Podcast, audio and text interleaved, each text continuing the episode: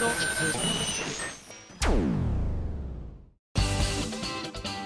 井あさみのシンガーソングゲーマー。皆さんこんにちは。今やさめの SSG269 回目でございます。いやだいぶ暖かい気候になってまいりました。こんなギテオタ届いてます。アニキーさんからいただきました。ありがとう。今井さんこんにちは。こんにちは。いきなりですが今井さんは何を思って夏が来たなと感じますか？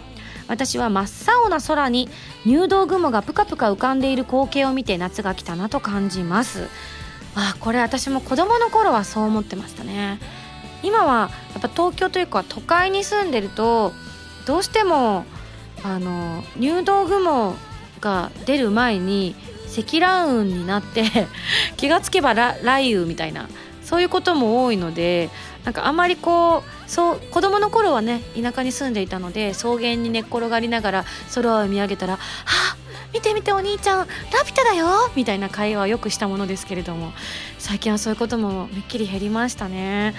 今私が夏だなと感じる瞬間少し考えたんですけどあのスタッフのムータンは家に帰ってすぐにシャワーを浴びたくなった時って言ってたんですけど私は結構ねうん家に帰ったらすぐ寝巻きに着替えて眼鏡になって髪の毛1個に結んでソファに横になってテレビを見るっていうのがワンセットなのですぐにシャワー浴びたりっていうのは実はあまりないんですよね。なので日々の生活を考えてみたんですけど昔だったらあの掛け布団がタオルケットになるとかだったような気がするんです。でも最近私一年中通して1枚の布団なんですよ。なんか夏は暖かく冬はあ逆だ。夏は涼しくな冬は暖かいみたいな薄手の布団を使っていて結構それでなんとか1年間なっちゃうもんで。なのでそこでも感じないでしょ。あれかな？一番感じるのはひょっとしたらエアコンをつけないともう無理って思うようになった時かもしれない。もうこれは無理でしょって思うあの瞬間みたいな。たらああ夏かなそろそろっていう感じはしますね。初夏ぐらいだったら多少我慢できますからね。窓を開けたりなんだりとかして。なのでエアコンかもしれません。ある意味現代っ子になっちゃいましたね私も。現代っ子っていう年でもないですけどね。はいはい。それではここでいつメールを普通のメールを紹介したいと思いますよ。こちら。緑色のうなぎさんからいただきました。ありがとう。今井さんスタッフの皆さんこんばんは。こんばんは。えー、2回目の投稿でございますと。SSG へのラジオ投稿を毎日行っているジョギングと同じく日課にできるようにしていきたいです。ありがとうございます。そしてヴィーナスのハルモニア聞きました。今井さんの力強い歌声が生きた快活なシングルですね。えー、ジョギング中に聞いたら思わず疾走したくなりそうです。ぜひフルで早く聞きたいなと思っていますとちなみに僕のお気に入りの楽曲は「ディアダーリンです。かっこいい今井さんの歌声を多く聞いていたのでん？年齢を感じさせないこの曲の可愛さに思わずギャップ萌えしてしまいました。年は関係ないよ歌は。ねえいついくつになったって。ねえ天城越えって。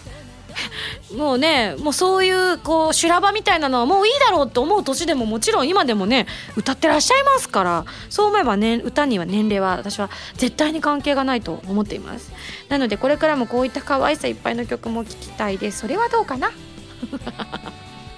それはどうかな？Dear Darling を決めた時は本当に清水の舞台から飛び降りる気持ちで「もうこれでいいです!」って言ったぐらいでしたからね歌詞の時に。でこうコンペだったのを「 Dear Darling」を選んだ私を見てスタッフがみんな「えー!」って見るっていう「それ選ぶの?」って言われましたね。だってこれが一番合うんですもの！みたいな。私ねそこには嘘をつけるタイプではないんですよね。なのであそろそろもう6月も終わりですからイベントの発売記念イベントなんかもそろそろ発表されつつあるんじゃないでしょうか。その場合はヴィーナスの方じゃなくて通訳の糸車の方ですね。そちらの方が多分店舗イベントなども発表されてると思うのでね細かいところはぜひ皆様、えー、我がホームページやツイッターなどをねご覧いただくといいかなと思います。それでは次のコーナーです。どうぞ。カルト M このコーナーはリスナーさんから今休みに関するカルトの問題を今休み自身が答えていっちゃおうというコーナーでございます。それでは早速いってみましょう。カルト M レベル1ハンドルネームむいむいさんからの問題です。好きな食べ物は？うーんコロッケでしょ？あと関西風どん兵衛でしょ？あとカレーかな？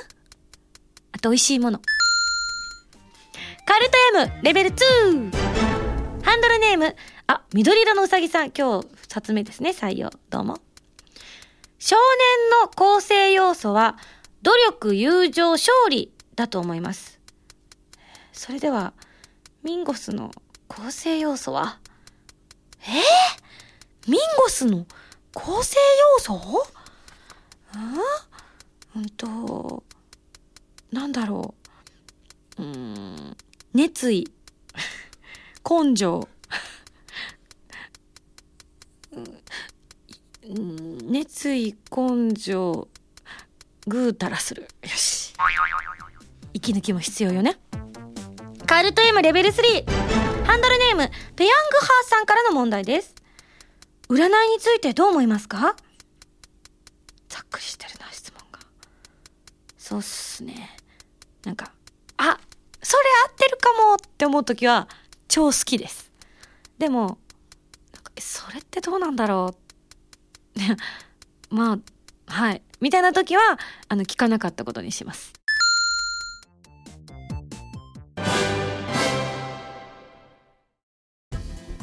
今やさみの12枚目のシングル「漆黒のサステイン」が好評発売中です。タイトルチューンの「漆黒のサステイン」は超女神信仰ノワール激震ブラックハートオープニング。カップリングの決心はコープスパーティーブラッドドライブオープニングテーマとなっています。DVD 付き版には漆黒のサステインミュージックビデオも収録されています。皆さんぜひ聴いてみてくださいね。今井あさみバースデーライブ 2013in 日本青年館。ブルーステージとオレンジステージのブルーレイ &DVD が好評発売中です。初の 2days で開催されたバースデーライブの模様を全曲完全収録。2日間とも違った魅力満載です。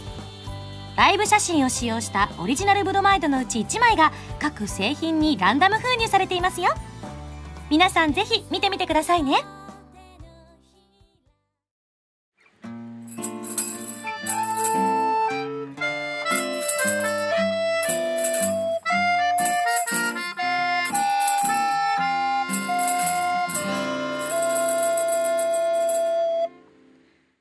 47都道府県への道。このコーナーは私今井あさみが日本全国でライブイベントなどを行い47都道府県の制覇を目指していくコーナーですが歌を歌わったところを埋めていくんですよね。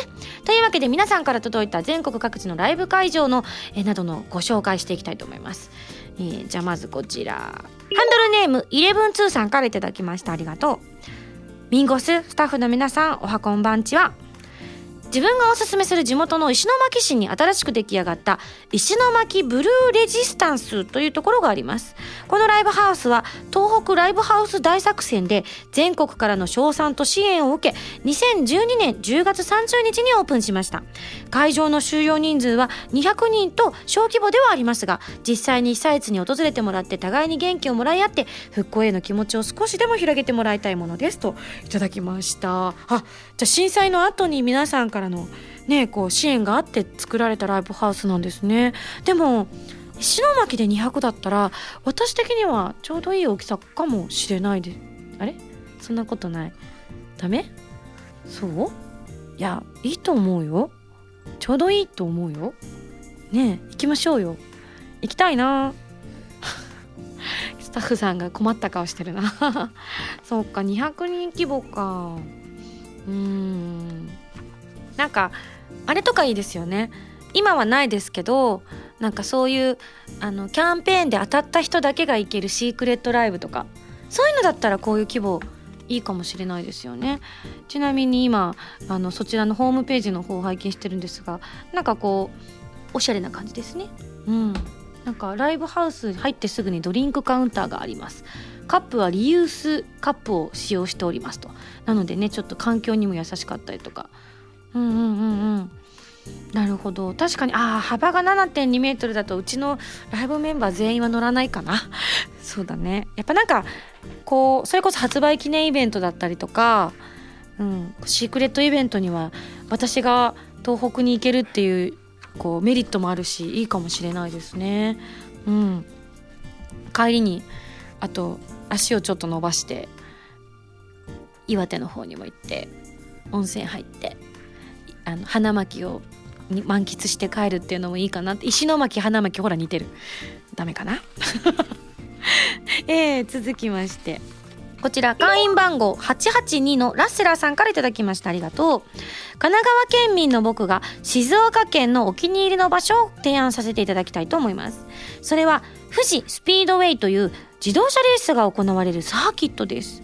過去には F1 も開催された世界最長の1.5キロの直線があるサーキットなんです。なんでサーキット？と思うかもしれません。いや間違いなく思ってますよ今全員が。えー、レースの時などに使うイベントスペースがあってレースクイーンの方がそこで歌ったり踊ったりしてライブを行うアーティストさんもいらっしゃったりするんですよと。へえあじゃあ私たちもできたりするもんなんですかね。その場合もう車は走ってないよね。怖いよね。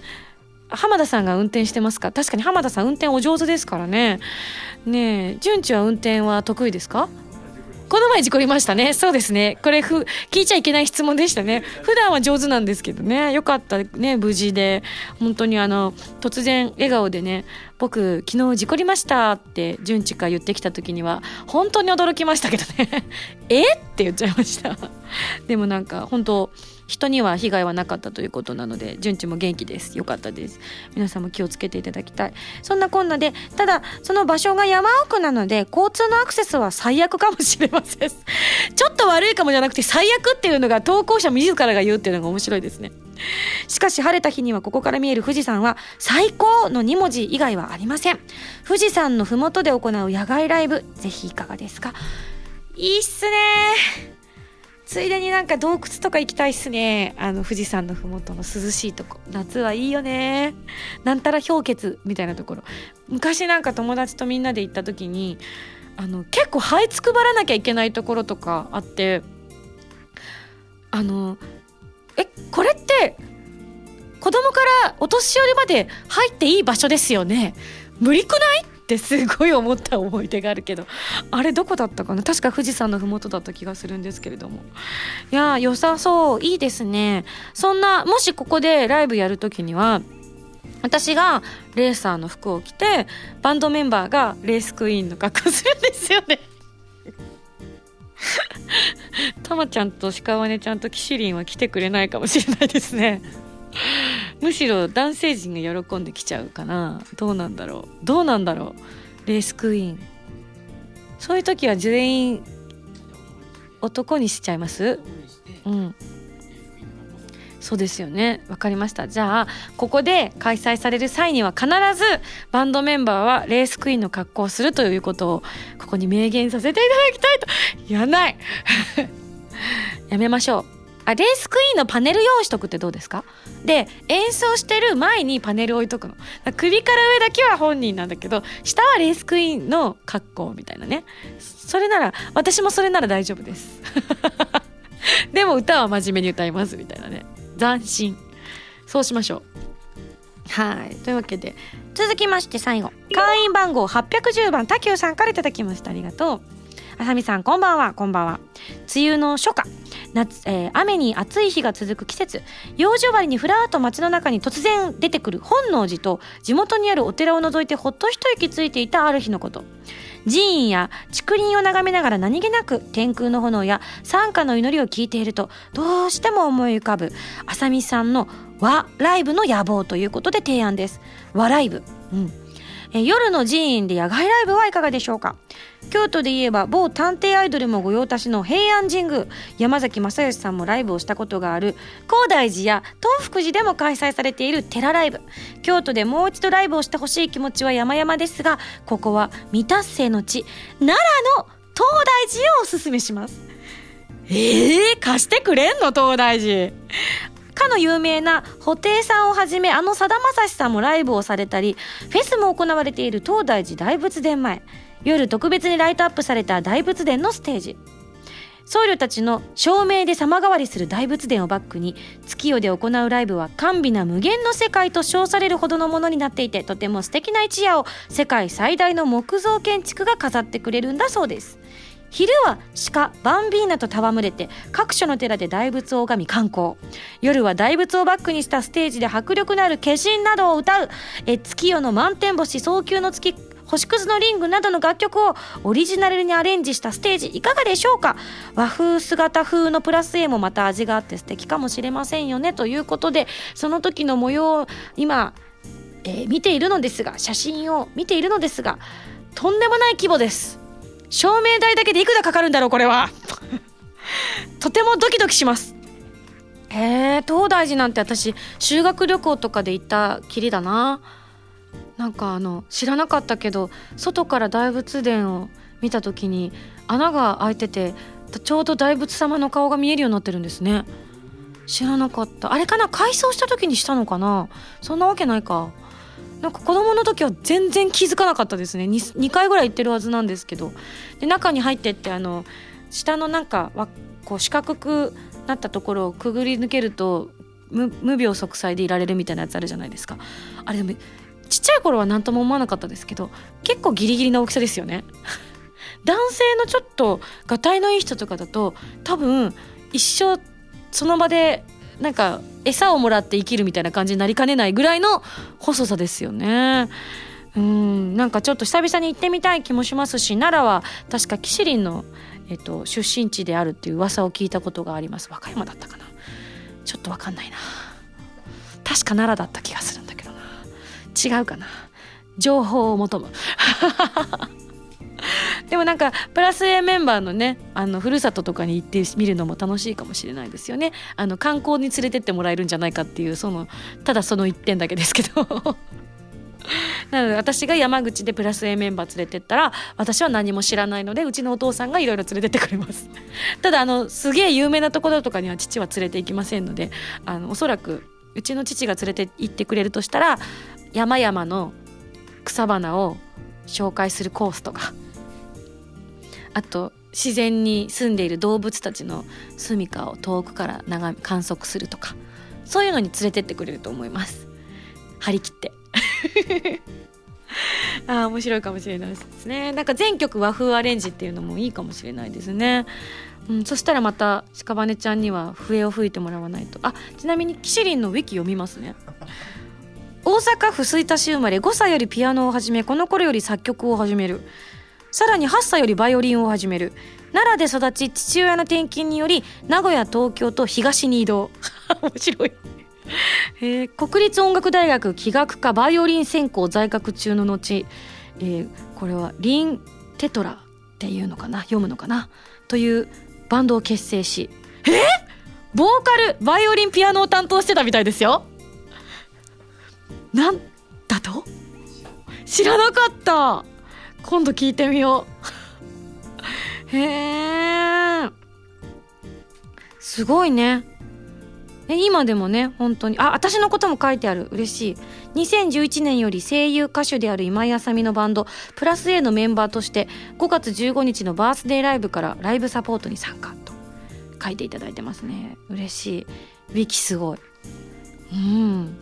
謎が解けましたね。はい。というわけなのでぜひまた他のねこう皆さんおすすめの土地もそうですけど有名人の方の出身地ですよとかでこういうことを紹介してましたよっていうのを聞いて私が行ってみたい憧れるっていうのも原動力になるかもしれないのでもうほんとどんな視点からでも結構ですので47都道府県私がね実際制覇できるように皆さんも応援していただきたいと思います。はいというわけで以上47都道府県への道でした。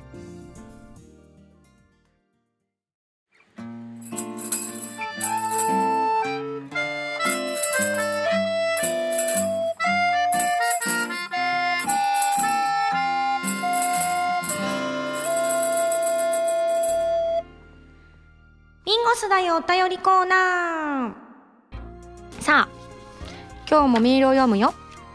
こちらベムさんから頂きました。ありがとう。オープニングでも話題に触れましたけれども。期間限定視聴コーナーでヴィーナスのハルモニア聞きました。第一印象は疾走感があって気持ちいいといった感じでした。どこまでも青い空が広がるような感覚で澄んだ気持ちになりました。気分をスカッとさせたい時に聴きたいので CD 発売が待ち遠しいです。ありがとう。こういった爽快な曲を歌った後はやはりミンゴスも心がすっきりしますか？ではでは。聞いちゃったか。まあじゃあレコーディング時のね話をね。これ結構ライブの直後にね収録して。あのー、気持ちはね終わってすがすがしい気持ちだったんですけどやっぱりそのね意外と疲れるのよライブって。体がねまだ追いついてない状態のまま。でも不思議なもので私のこれ特性なのかも分かんないんですけどどんなに疲れてたりとかしてもなんかどんなに気分がめいったりとかしててもレコーディングになるとなんか得体の知れないスイッチがブンって入ることが多くてですね。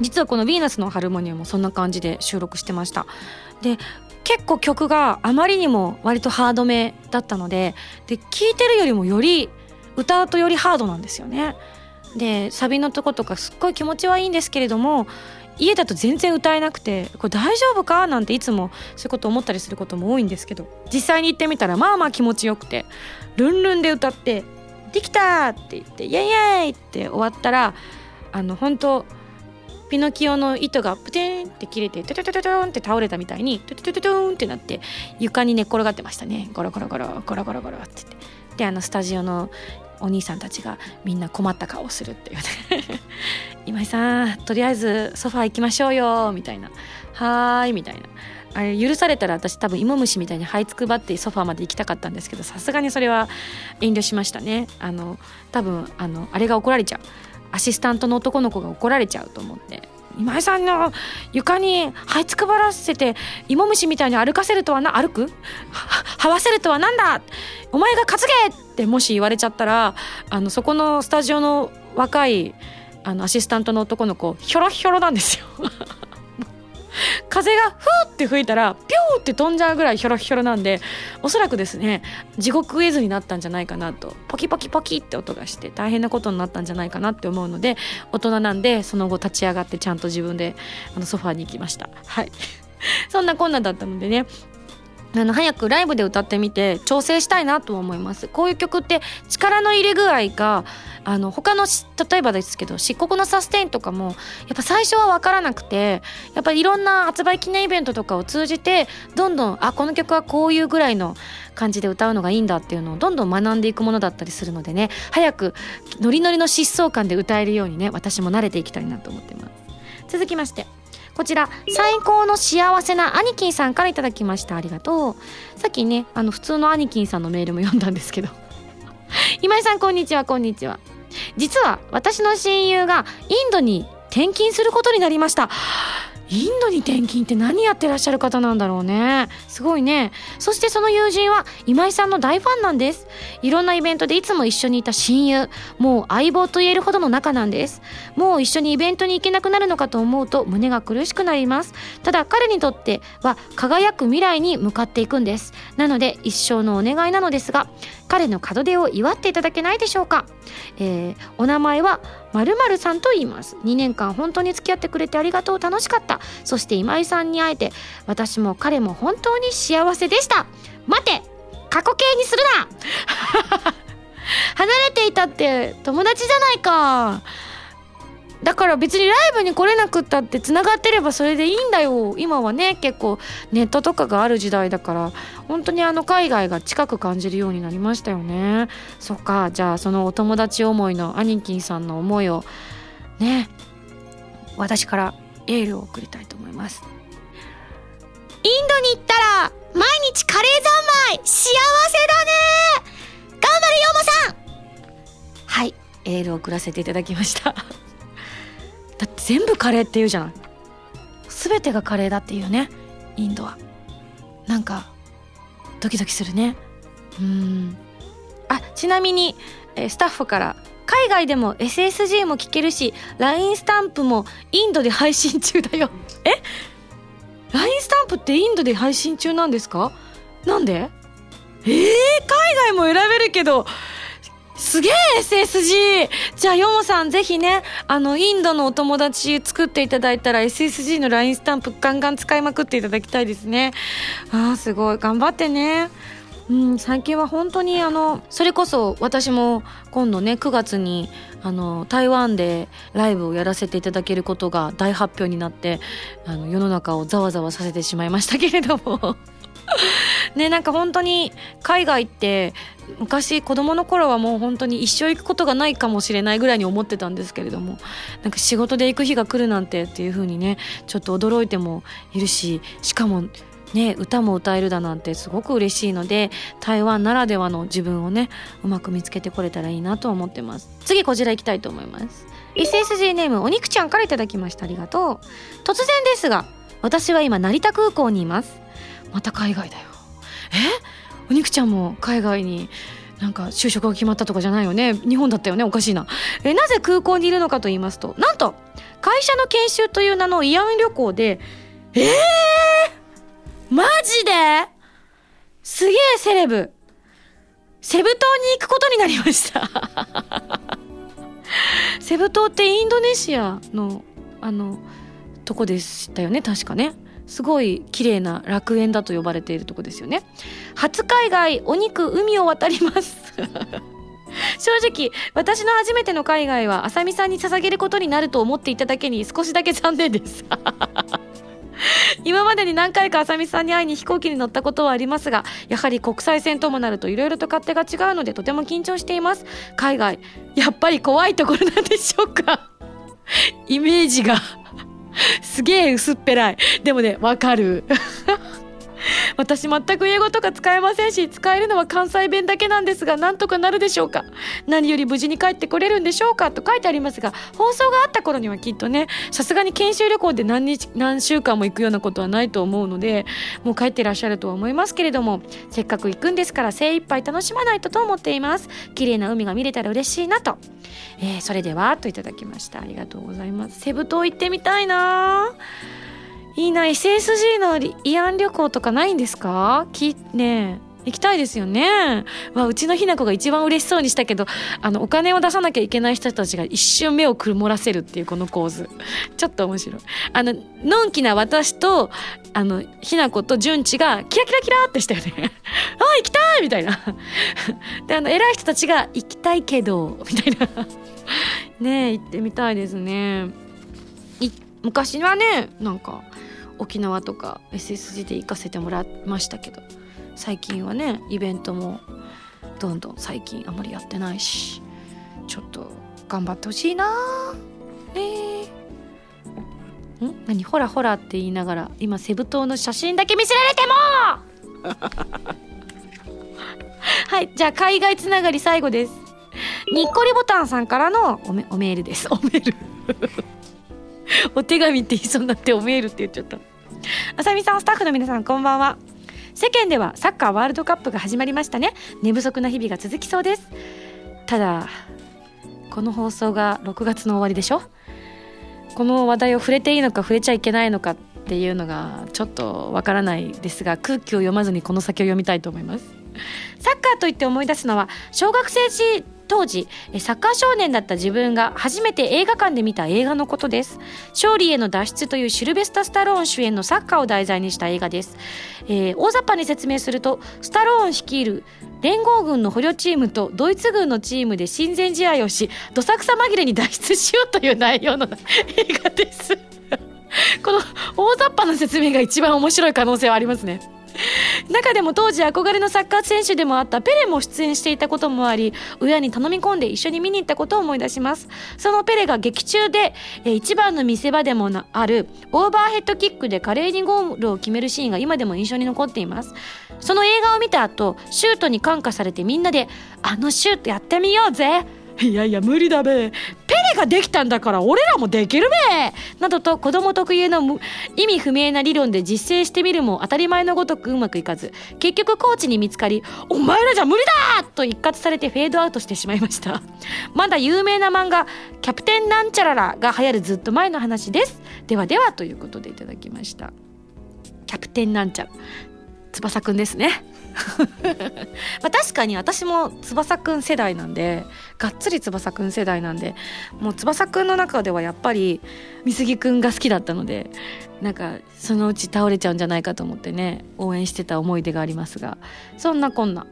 さあワールドカップどうなってますかね?うん。正直1戦目見逃したというか見れなかったんですよ仕事で。あの地下にいて。でテレビがある部屋だったんで見れるかもって言ってメイクさんたちとワクワクしながらチャンネル変えたんだけど全然テレビ映んなくて。でじゃあ私のワンセグでってメイクさんが出してくれたんだけど地下だから入るはずもなくメイクしよっかっつって メイクしてメイクが終わって戻ってきてなんかリハとかやって戻ってきた頃にあの負けたよって誰かが言ってましたあやつってね。まあで、まあ、その後どうなったかは私には分かんないんですけどね。どうなんでしょうか。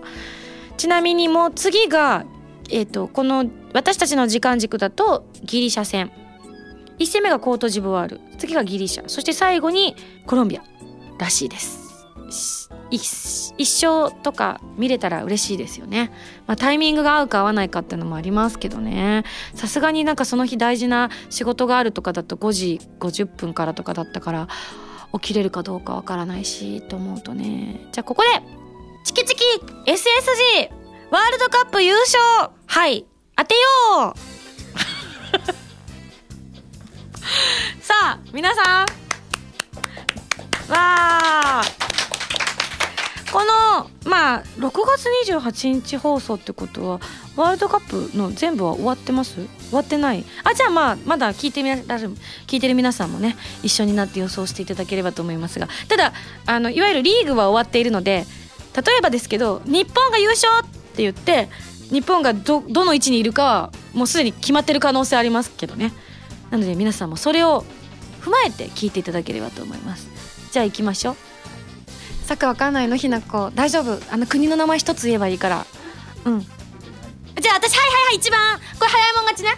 私ブラジル取った。取ったってどうぞどうぞ。まあドイツで決まりでしょう。ちなみに僕がドイツと予想した大会は一回も当たってません。迷惑。ドイツ。残念。残念ドイツ。いや僕はブラジルと言いたいところなんですけどオランダで。お順地がオランダムータンです。えっと僕はあれですね。これ勝負を捨てたわけじゃなく日本で。おおいいっぱいしている状態でもやっぱり応援をしたいですもんね。ミオです。サッカー全然知らないんですけどドイツって言おうと思ったら言われたのでえっ、ー、とスペインです。スペインだって強いですもんね。スペイン強いですよそうですよね。じゃあ最後うちのマネージャーのひなこがサッカー何にも分かんないんですけど予想します。いらっしゃい。ひなこです、えっと、浜田さんからえっと助言いただいたので、えっと、ウルウルグアイにします。顔も分かんないちゃった。はいというわけで SSG メンバーはこのような予想になりました。なのでぜひ皆さんもねこれがワールドカップ終わる頃にはどの国が優勝してるかそれはわかるわな ワールドカップがね終わった頃にまた SSG 聞いていただけたらあのこれなんか優勝した人に特権当たった人に特権とかなんかやります？え？一人で行くの、うん、当たった人にみんなでファミ通さんの食堂の電動ランチ食べ放題どうすか？ね。当たった人にみんなからあ明治さんもなんか場会社の場所が変わるんですって。だからそこになんと初めての食堂があるらしいんですよ。噂では。私もだから無意味に通いたいと思います。タリーズが入ってる。あそれは嬉しいですね。うん。なるほど。そんなこんなでじゃあサッカー皆さんもねあのムータンが日本を応援する優勝だと言っているのでじゃああのこうリーグでも一番一番下だったチームを応援していた人が多めにおごりましょう。すでにもう負けてる。スペイン負けてるか。そっか。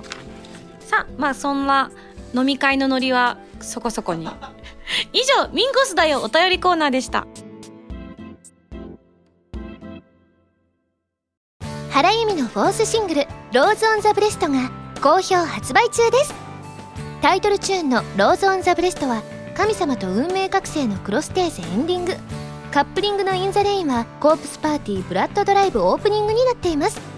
DVD 付き版には「 Rose on the breast」ミュージックビデオも収録されています。皆さんぜひぜひ聴いてみてくださいね。私今井麻美がいろいろなゲームに挑戦したり曲を作ったりする歌とゲームをテーマにしたラジオ番組「今井麻美のシンガーソングゲーマー」私の新曲がいち早く聴ける期間限定視聴コーナーはファミツー .com だけで配信中なのでぜひチェックしてくださいね。今井あさみの SSG ファミツー .com で毎週土曜日0時より配信中です。